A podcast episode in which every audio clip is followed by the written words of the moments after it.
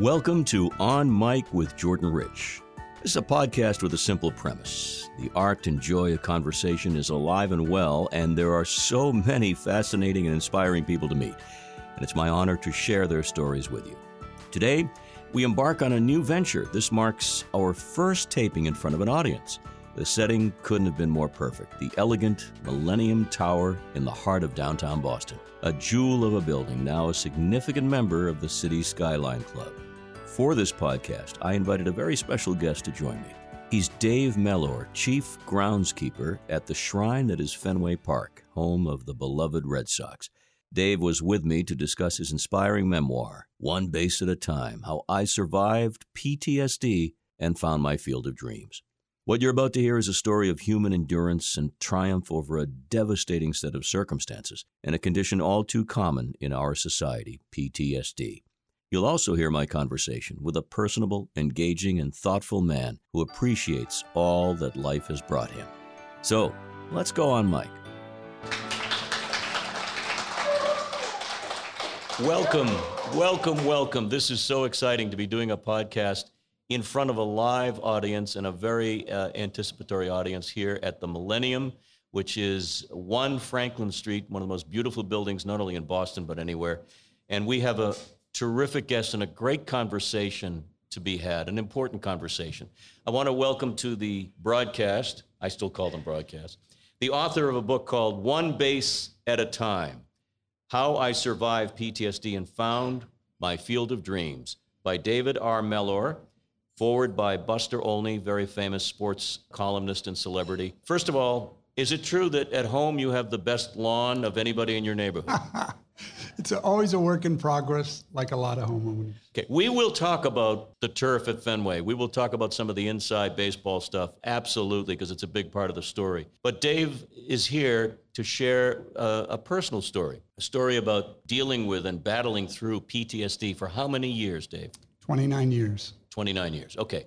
I like to do things chronologically. So let's start with a little taste of who you are and where you're from. You're a Red Sox fan, so you have to be from New England. Well, I'm a Red Sox fanatic. My grandfather grew up in or my grandfather played in 1902 in the majors, and my my father was from Rhode Island. And even though my dad died when I was three, I was born in Ohio, but I was raised to be a Red Sox fanatic. Grandfather, 1902. There's a picture in the book of him in uniform. Yes, sir. Fantastic. So you wanted to be a baseball player. What kid doesn't? Not only a baseball player, I wanted to stand on Fenway Park's mound. That was my absolute my dream to make it to Fenway Park. So pitching was your thing, right? Yes, sir. Okay, lefty, righty? I was a righty. Okay. And you were moving through the lower levels of baseball, really thinking that you might have a shot. And you were talented, and you are talented. But tell us about that. Well, I, I played ball through high school and Legion and had opportunities to play ball in college.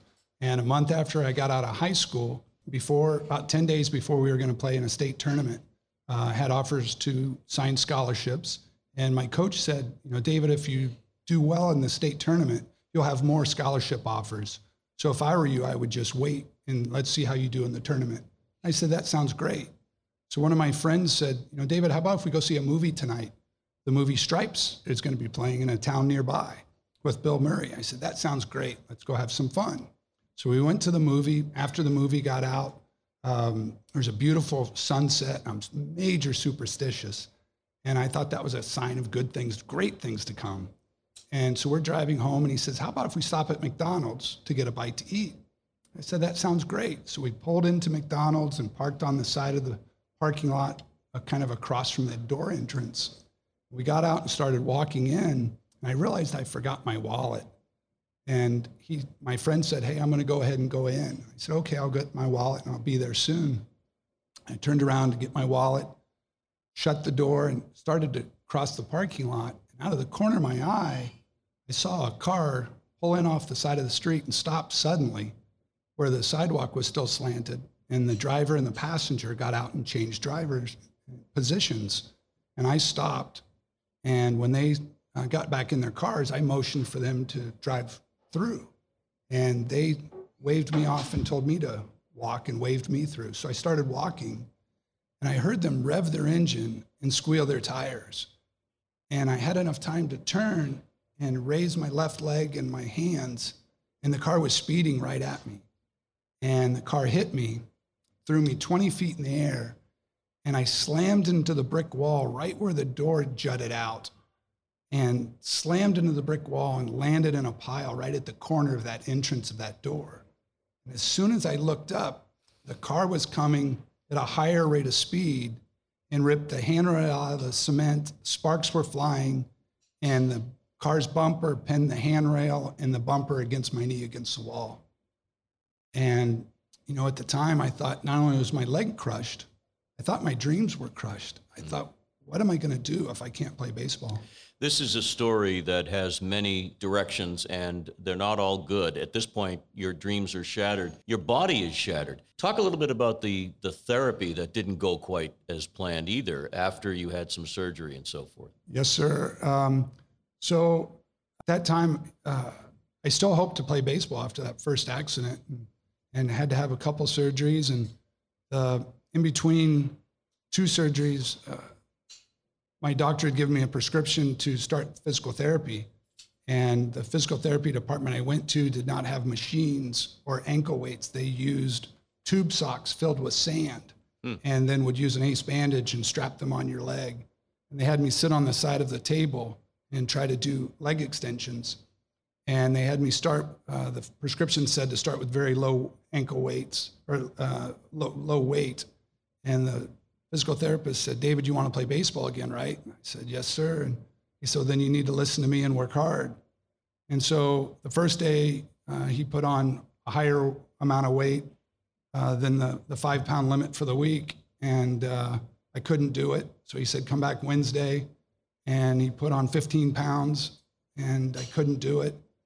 And so he said, come back Friday. And on Friday, I laid on my, he told me to lay on my stomach and do hamstring curls and he put five five pound sandbags and a two and a half pound sandbag on my ankle and ace bandaged them and told me to do hamstring curls and slapped me on my rear end and walked out of the room and I remember looking over my shoulder and seeing this big big lump on my ankle and I thought you know I'm not sure I can how can I lift this if I couldn't lift the others? And I grabbed the side of the table and tried to lift it. My leg got partway up and all the weight shifted and my ankle bounced off the floor while my hip stayed flat on the table.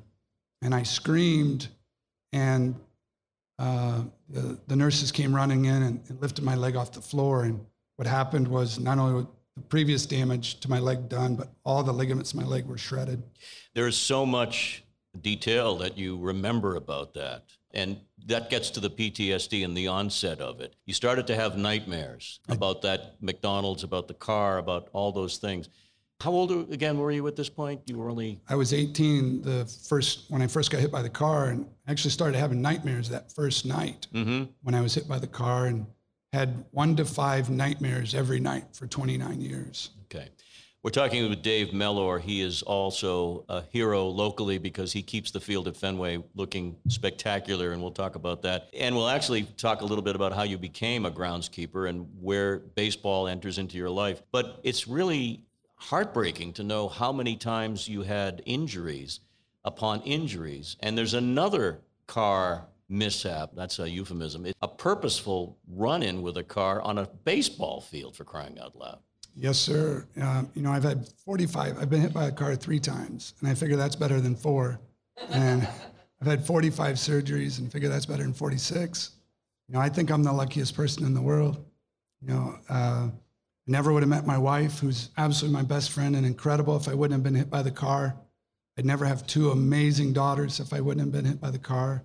I wouldn't have a career I enjoy, and I wouldn't be who I am if I didn't have the opportunity to learn from and overcome and have that adversity shape me into who I am. But the book we're talking about is a sports book in a different kind of way. You're not the athlete, but you're involved with sports in such an important way. I mean, as as the background helper for athletes to make sure they don't trip up on the field, make sure the field is safe. How ironic that you ended up in this, but it's not that ironic because as you point out in the book, early on, you were watching your dad mow the lawn, I guess, and you were fancying yourself a pretty good gardener. That's how I made money when I was growing up, was lawn care. And when I first got hit by the car, you know, I kind of became mad at the world and thought, if I can't play baseball, what am I going to do? And I was raised to believe that adversity makes us stronger. And my mom and two brothers inspired me to never give up. And they told me when I was hit by the car, actually, how lucky I was and to use my time wisely during my physical therapy. And I walked on crutches for two and a half years, and I walked with a cane for 10 months and had to learn how to walk again. And they said to find a career that I truly love to do because so many people don't have that passion and don't love their job. And I brainstormed and thought, what do I really love? I wanted to work outside. I grew up taking care of people's lawns. I enjoyed science and I loved baseball. I thought someone has to be a major league groundskeeper. Well, uh, you followed uh, one of the great legendary groundskeepers named Joe Mooney. Yes, sir. Who uh, would, shall we say, get violent with people if they stepped on the grass at Fenway. You've changed that policy. It's a little more open ended, right? People can actually walk on the grass without being whipped. Well, what Mr. Mooney's, if I could be half as nice to the next uh, groundskeeper as he's been to me, he, he's an incredible legend. But he's like a grandpa to your kids. He, is, right? yes, sir. We'll talk more about PTSD and all that in a second. I just want to finish the career. You wound up interning for another major league team. Tell us about that experience. I, I interned for the Milwaukee Brewers, the California Angels, the San Francisco Giants. Yes, sir. And by the way, Bud Selig, the former commissioner of baseball and the owner of the Milwaukee Brewers, uh, you say was absolutely a gem of a guy. Absolutely, one of the nicest people I've met in my life, let alone in baseball. That's the thing. Yeah, we get these tabloid images of people and media representations. It's nice to know them as real people. And a lot of folks in baseball have helped you along the way, have given you that opportunity. I've been very fortunate and blessed and have a lot of support. Although you should know that the Yankees did make a play for you and you almost were drawn into the devil's den. almost. I was very humbled that uh, Mr. Steinbrenner reached out many years ago. And gosh, 1988 offered well, me a job. That was a time when George Costanza was working for him, I believe. so, uh, different era.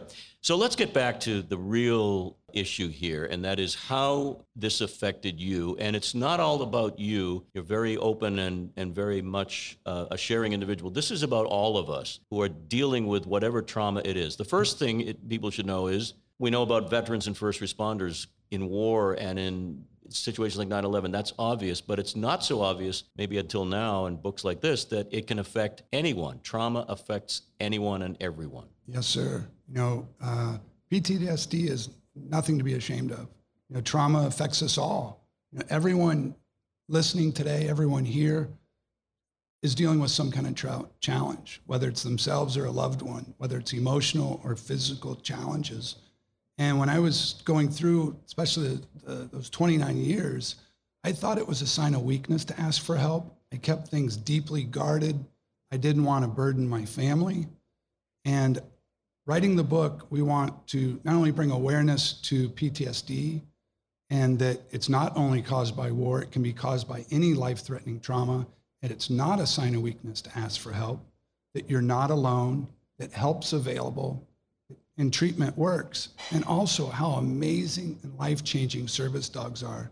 You know, you mentioned Drago earlier. My service dog, Drago, other than my wife, he's my best friend. He's, my, he's a medical tool that is an important part of my life. You found some sort of solace and relief finally after years of struggling. And you did what a lot of people do. You self medicated to a certain extent. You used work, a lot of work, as a, uh, an escape. And you also did something that I want you to talk about, and that is you pretended or tried to pretend around the people you love and your best friends. Talk a little bit about that. I did. Um, know, I found that even when I was in school, the busier I kept myself, um, my symptoms were not as active. You know, I was having uh, one to five nightmares every night. Like I say, I was scared to go to sleep at night. Um, I knew as sure as the sun was going to set, it wasn't a question of if I was going to have nightmare. It was just a question of how many. And some nights I would sweat so profusely I'd have to change the sheets. I slept with the TV on at home so that when my mom would come in, when she heard me scream and ask if I was okay, I would blame the TV. Uh, if my, I was scared that if I screamed at night, my college roommates would hear it. I slept with, you know, when we got married, if my wife would wake up to my screaming, I would try to blame the TV. And one of my little girls would wake up and say, Daddy, what was that noise? I would try to blame the TV. Mm. Um, flashbacks during the day. But if I kept myself busier, sometimes those symptoms weren't as intense. But there was also times, uh, especially in the off season, uh, that I may try to. I'd have dinner with the family and then go to the basement and drink some beers, hoping that maybe that would numb my emotional pain and, and try to reason with myself that maybe my nightmares wouldn't be as bad that night. Right. And then, fortunately, in 2006 in the summer, Denise came down and said, David, you know, the girls and I wish you wouldn't come down here and drink. You know, you're taking valuable time away from us. And I never looked at it like that. I thought I was hopefully somehow helping myself be a better dad and husband. And that was like a lightning bolt to my heart. And hmm. I stopped drinking that night. You also uh, talk about gratitude and the fact that you have this amazing woman in your life. It's very much a, a, an issue of gratitude when you have somebody, as I do in my life. Let's talk a little bit about the therapy that finally changed things for you. This book is as much a teaching tool as it is an inspirational read. What was it that sort of started to turn things around therapeutically? Well, um, I, I do, I have acupuncture as part of my pain management. And I was having acupuncture uh, September 23rd, 2010. And there was a table with probably 50 magazines on it. And I just happened to pick up a Smithsonian magazine and laid down for treatment. The doctor put the needles in, and the first page I opened up in the middle of the magazine was an article about a new treatment facility for veterans dealing with post traumatic stress. And my daughter was interning at the wonderful home base program at the Mass General Hospital. And so I thought I would read this article to learn more about what my daughter was studying and learning. In the first paragraph, listed 12 symptoms of PTSD. And as I read them, I could just actively feel, mm. feel them. I could check the boxes of 10 of those 12 symptoms of either I actively had them or I had dealt with them. The only ones I did not have were suicide and drug use. And while that scared the heck out of me, it gave me hope because up at that point, I didn't know what I had been dealing with. I just thought it was something that I had to just suck up and, and deal with. And I never fathomed it could be post traumatic stress. And for years, when I started dating my wife, I literally fell in love with her the first night we met. And she's my best friend. I share everything with her, but I, I was scared that I didn't know how to describe these symptoms myself. Mm and I would rehearse out loud in the car driving back and forth to Ohio State to pick her up in the car for dates, trying to find the right words to describe my symptoms, not only my physical pain, but my emotional pain. And I thought if I don't find the right words and ex- describe this right, that maybe she'll leave me. So I tried to describe them before I asked her to marry me, before we got married, before each of our daughters were born. I couldn't find the right words, so I never told her. But when I read that article, it was another lucky day in my life. And I went home after that treatment. I said, honey, we've got to talk. I opened my soul, and all those things I had feared she might say, she didn't say. I didn't give her credit for the amazing, wonderful lady she is. She said, David, I love you. Mm. We'll get through this together. Let's call your doctor and go to Mass General tomorrow. How many of us believe in serendipity? I do. How many of us, though, are too frightened to think what will others think, even the people we love? This is a very typical case. What makes yours a little more special is because you're in the spotlight every day when you're involved in the baseball world and you're supporting your family and, and doing all this, working yourself to the bone, presenting the most pristine fields in America, and you're covering, covering it up. What a relief it must have been to just say, here it is. It certainly started it. You know, in going to Mass General the next day, I still, you know, I had to see a psychologist. And at that point, I still thought it was a sign of weakness to ask for help. So I went in the next day with my hat pulled down, just hoping no one would recognize me. And now I'm proud to be a PTSD survivor. I proactively, I mean, I see a counselor and I proactively, uh, if I have a, a trigger I'm concerned about or have something happen, I reach out to my counselor where before I would have buried those symptoms and they would have gotten It- worse. It's okay to ask for help. Absolutely. And we want people to know that. It's, It's- nothing to be ashamed of. Not at all, not at all. Uh, you mentioned Drago. Let me r- bring it back to him, and then we'll talk a little baseball. Drago is an amazing service animal. He's been with you almost seven years. Talk about how he interacts with you and when others are around you, because it's fascinating, and you write beautifully about it in the book. Drago uh, helps me with post traumatic stress um, as well as mobility. So he helps me on stairs, he helps me in crowds, um, he helps me should I fall. Um, he's trained uh, with special tasks. Um, should he sense anxiety, um, he's trained to uh, get me to focus on him to break that anxiety. Uh, one, if if I'm sitting down, he will get his front legs on my lap, lean his chest into me. That's called deep compression therapy. Um, he he, if I if I'm in the house and I fall, he he barks on command. He can go get my wife. If I have a nightmare, I've had so part of counseling. Uh, thank goodness, uh, February 25th. I started counseling September 2010, and fortunately, February 25th, 2011. I slept through the night for the first time in 29 years. I slept seven hours. And then, fortunately, I, I have only had two nightmares since. And both those were in uh, November 2015. And both times, Drago jumped on the bed and woke me up.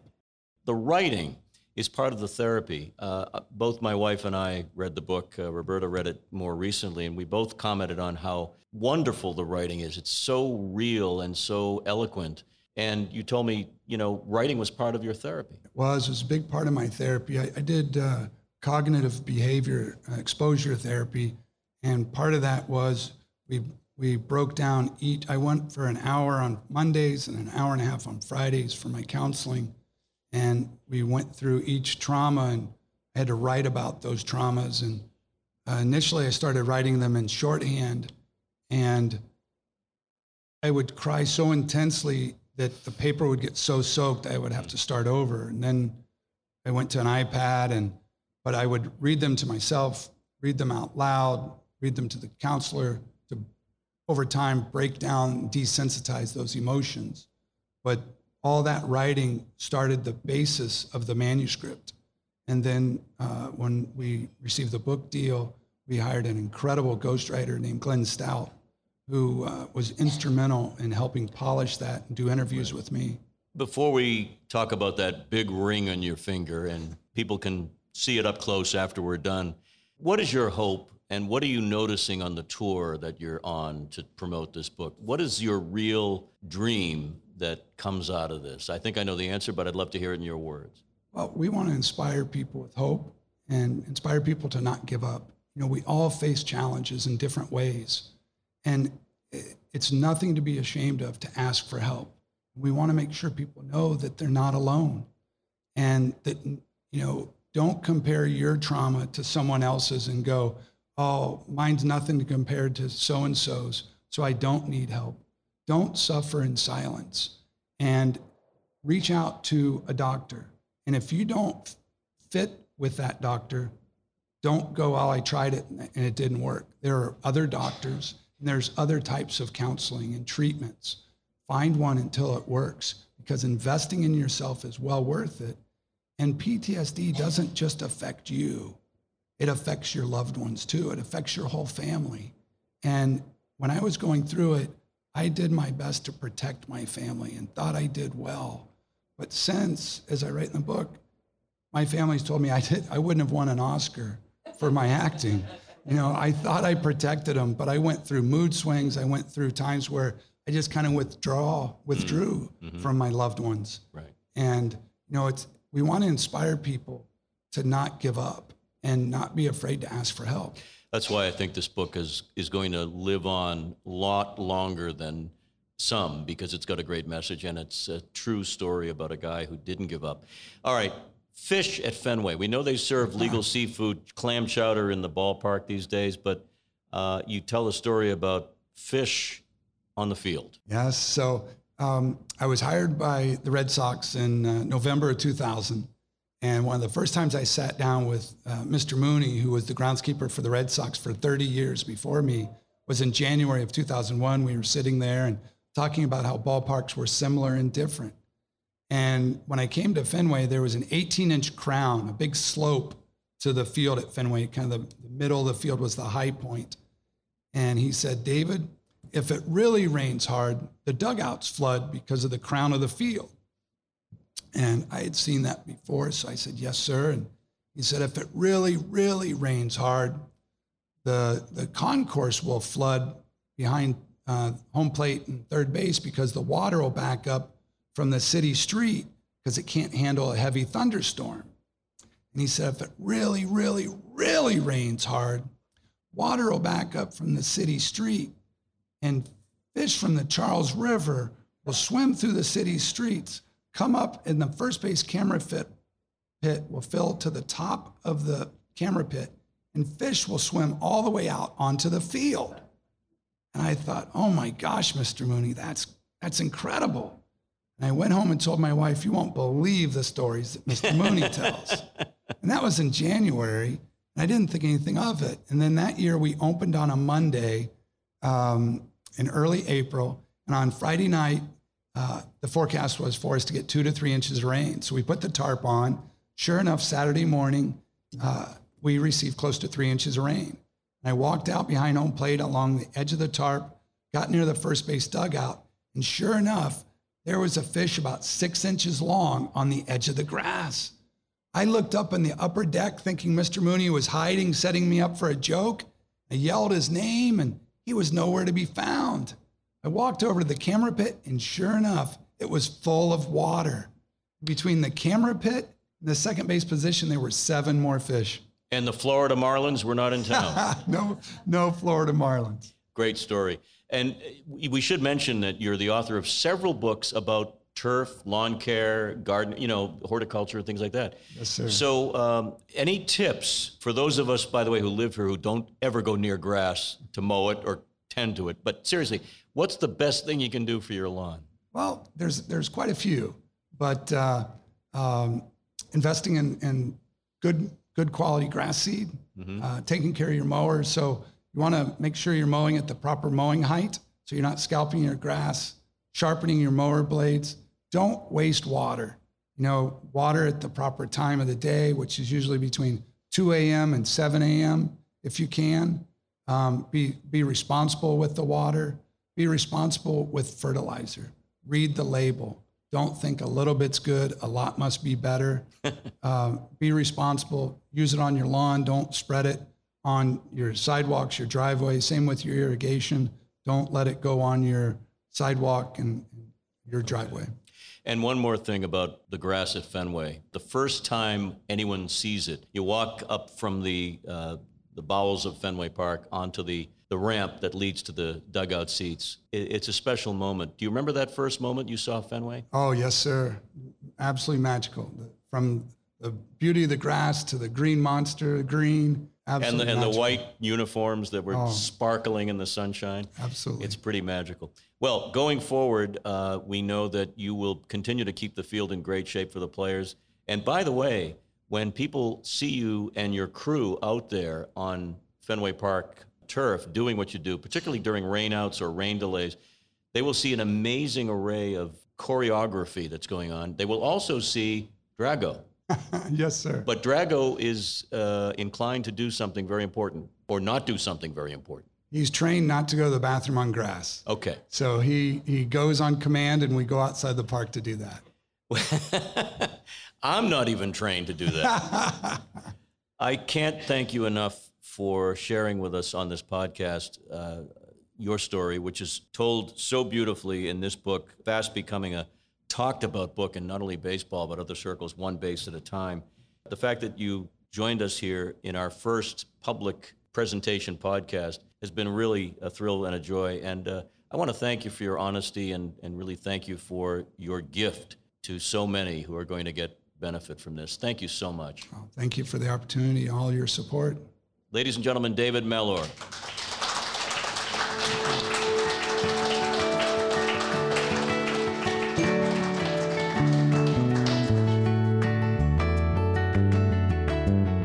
At this point, is there anyone who has a question for David? And just ask it, and I'll repeat it in case we can get it on. Oh, this young lady right down front. Yes. Question is what about the dyeing of grass on a baseball field? How often is it done in details, if you would? Um, so the the I think the example you're asking uh, was done after a, a workout. Uh, my first year when we had the grass at a higher rate, a higher cut, and um, a player it needed to come down to a shorter cut in, in basically 24 hours, and the grass turned off color, and so we used uh, a dye just to aesthetically blend it in. Um, so we can use uh, a dye to cover up imperfections. We can use dye to draw heat to help heal a stressed grass. But usually we will, what you're seeing is just natural, healthy grass. But you can use it to hide imperfections. Was that Nomar? That, that instance in 2001 was a situation. Uh, Nomar was, was a fantastic uh, player to work with just fantastic. And he had been on an injury uh, situation, and the players uh, that were playing before him didn't have his range. And so the grass was at a higher height of cut. And then when he came back, uh, he was used to playing at a shorter grass and very nicely asked if we could cut it shorter. So we did, and in doing so, the grass turned off color. And so to cosmetically blend that in, uh, we just put some green dye on it, and it blended mm. all in, and nobody no- noticed it any different. And Nomar couldn't have been nicer about it. We took a few additional questions for Dave at the live podcast, but there was one about the accident, the McDonald's accident, the first one, that led to a follow up question by me. And to hear Dave tell the story, well, it's harrowing. Here it is. You know, she said she stepped on the gas instead of the brake. Um, it was just a, a freak accident. Um, but we did refer to the second, well, one of three, the, the time you were run down on the field. Was it in Milwaukee? Oh, yes, sir. Tell, so, tell that story again. So when I was working for the Milwaukee Brewers, um, we had just uh, taken all the sod off of the field, and we're getting ready to lay new sod. And uh, I was out in left field raking around an irrigation head when, uh, you know, uh, you, as you can imagine, I was very hypersensitive and aware of car noises. And we had a secured area behind the bleachers that was uh, or fan concourse, and then a big security gate behind that area where cars and, and a parking lot behind that. And I heard a car, and I thought that is, you know, there shouldn't be a car inside the stadium. And I turned, and I saw a car coming from behind the bleachers toward the field. We had a big double field gate open, and so I ran over to where the warning track and field gate met, and the field gate was open. I put my arms up and the lady, probably 50 feet away from me, smiled as big as she could and stepped on the gas and came right at me. And she hit me, I hit the windshield, and I landed in a pile um, on the warning track right against the wall pads. And she went speeding around the warning track and did a full lap, hugging right on, staying on the warning track, but right against the edge of the grass. And two of the, the crew members came over and said, David, how can I help you? And I said, please call 911 and please make sure the big steel delivery gates behind the bleachers are locked so she can't get away. And as I was laying on the track, I see her making this full lap and they say she's hugging the edge of the grass, but as she gets closer to me, instead of staying on the edge of the grass, she turns and aims right at me. And I'm laying on the ground and I can't move. And I think, this is it. You know, she's she's gonna kill me. And as she gets real close to me at the last minute, she swerves and slams on the brakes and sits up in her car and excessively waves at me and waves at me and then sits back down and steps on the gas and peels out, covers me in track material. And I'm just trying to catch my breath and gather my thoughts. And in a, in a few moments, I can hear her screaming, screaming at the top of her lungs, cuss words and I, I just can't figure out what's going on. And And I pull myself up against the wall pads and limp out behind the bleachers. And I see the, uh, the security gate, one of those uh, mechanical arms that's painted, a wooden arm painted orange and white that just splintered on the ground. And she's in a, a trench coat and a business suit, screaming cuss words at the security guard to let her out. And every cuss word you can think of, she's screaming at the top of her lungs. And then her eyes will roll up in her head. And then she'll scream more cuss words. And then I see that uh, her car's still running. And I think, you know, I better take the keys out, or she's going to hurt someone else, or she's going to go drive on the field. So as soon as I turn the car off, she comes running right at me. And she gets in my face and spitting on me and, and cussing at me and says, you know, give me my bleeping keys. I said, I'm sorry, ma'am, I can't do that. And she kind of shoves me and gets in the car and slams the door. And about that time, the deputies show up, and I knew the deputies from work, and they asked what happened, and I briefly told them, and they told her to get out of the car, and she wouldn't. And so I gave them the keys, and they unlocked the door, and she grabbed an ink pen out of the, the console and tried to stab the deputies. And so they cuffed her and put her in the back of the squad car. And it was a beautiful fall day, and they opened her back window about this far and put her in the squad car, probably where that sofa is. And there was another squad car kind of where I am. And they said, David, before you go to the hospital, do you mind filling out this report? And so as I'm filling it out, she yells at the deputies and uh, said some rude things. And the deputies went over and said, you know, how can I help you? Why are you here? And the lady screams that I'm here to do a stunt for the movie. And if it doesn't work, I'm supposed to kill myself. And this is on a Thursday. So instead of taking her to jail, they take her to the mental hospital. And on Sunday night, I get a phone call from an attorney that said, Would you please come testify tomorrow? Otherwise, they're going to let her go. And I said, Well, I don't want to be the only person to testify if she's this unstable. And they said, No, there'll be other people there. And so I go to the mental hospital, and there's a regular courtroom, just like you see on TV. And, and so she's, she's waived her rights to appear in person. Her attorney's there.